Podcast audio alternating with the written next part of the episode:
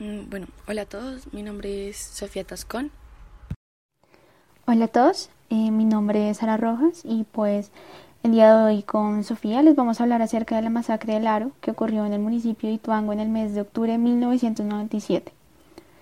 La masacre del Aro en Ituango fue una de las más reconocidas en la historia actual del país, puesto que fue una de las más violentas, tanto así que la Corte Interamericana de Derechos Humanos condenó al Estado colombiano en julio del 2006 por su negligencia en este asunto. No solo esto, sino que en la masacre se vieron involucrados miembros del Ejército Nacional, en su puesta en compañía con el expresidente, entonces gobernador de Antioquia, Álvaro Uribe Vélez.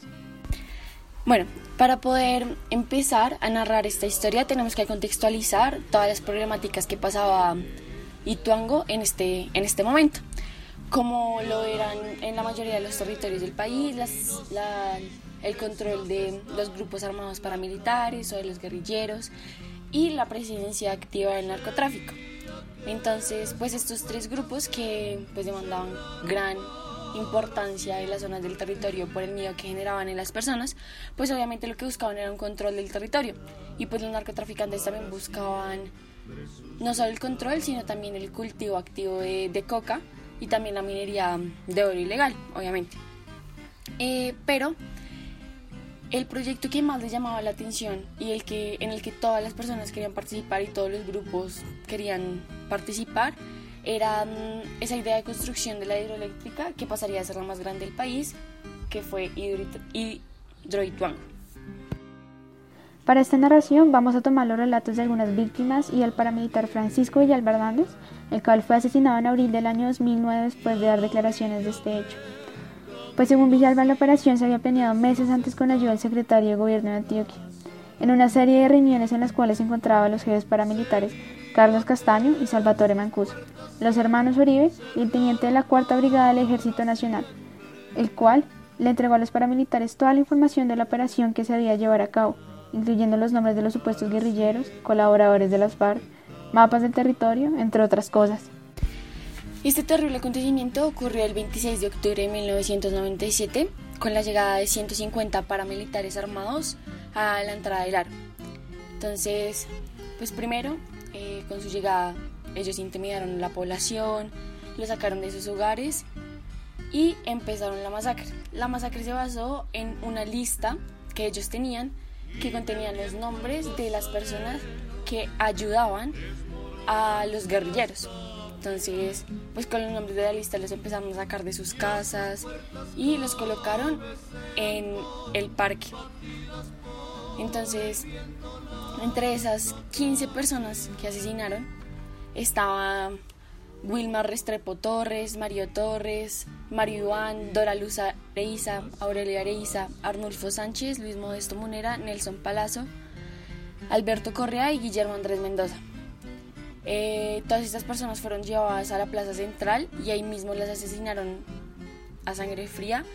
Em, a muchas personas las torturaron, las violaron, les hicieron todo lo inhumano posible. Em, y no conformes con este hecho, eh, decidieron pasar los 17 días en control total del territorio, es decir, nadie sabía de las personas del área, nadie sabía qué estaba ocurriendo en ese momento. Y más porque estas personas, 700 de estas personas fueron desplazadas después de esa masacre y cuando bajaban por el río Cauca a buscar un auxilio o un lugar donde quedarse, pues a un lado del río estaban los paramilitares y al otro el ejército nacional, em, pues advirtiéndoles de que si decían algo, pues ya sabían lo que les iban a pasar. Eh, no conformes con solo saquear sus casas y quemarlas, también se robaron 1.200 cabezas de ganado, que eran pues la base de su economía. Esto es naturalmente un hecho muy lamentable para la historia del país. El gobierno nacional tiene la obligación de responder por esta masacre y de responder algunas preguntas como por qué, según declaraciones de algunos sobrevivientes y el jefe paramilitar Salvatore Mancuso, un helicóptero de la gobernación de Antioquia estaba sobrevolando la región del Aro en el mismo momento en el que se estaban asesinando esas 15 personas en la plaza. Además de por qué los llamados de emergencia fueron ignorados y silenciados y nunca fueron atendidos. Y finalmente, porque cuando las personas desplazadas iban bajando por el río Cauca, Vieron entre las dos orillas tanto soldados de la fuerza pública como a miembros de grupos paramilitares.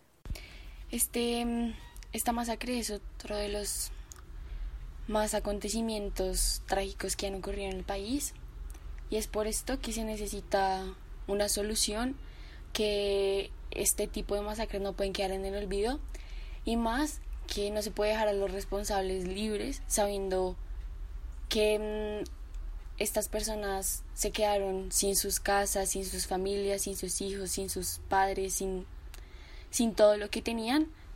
Y es por esto que necesitamos buscar una solución a todo este tipo de corrupción y masacres sin sentido a personas inocentes. Hola, profe.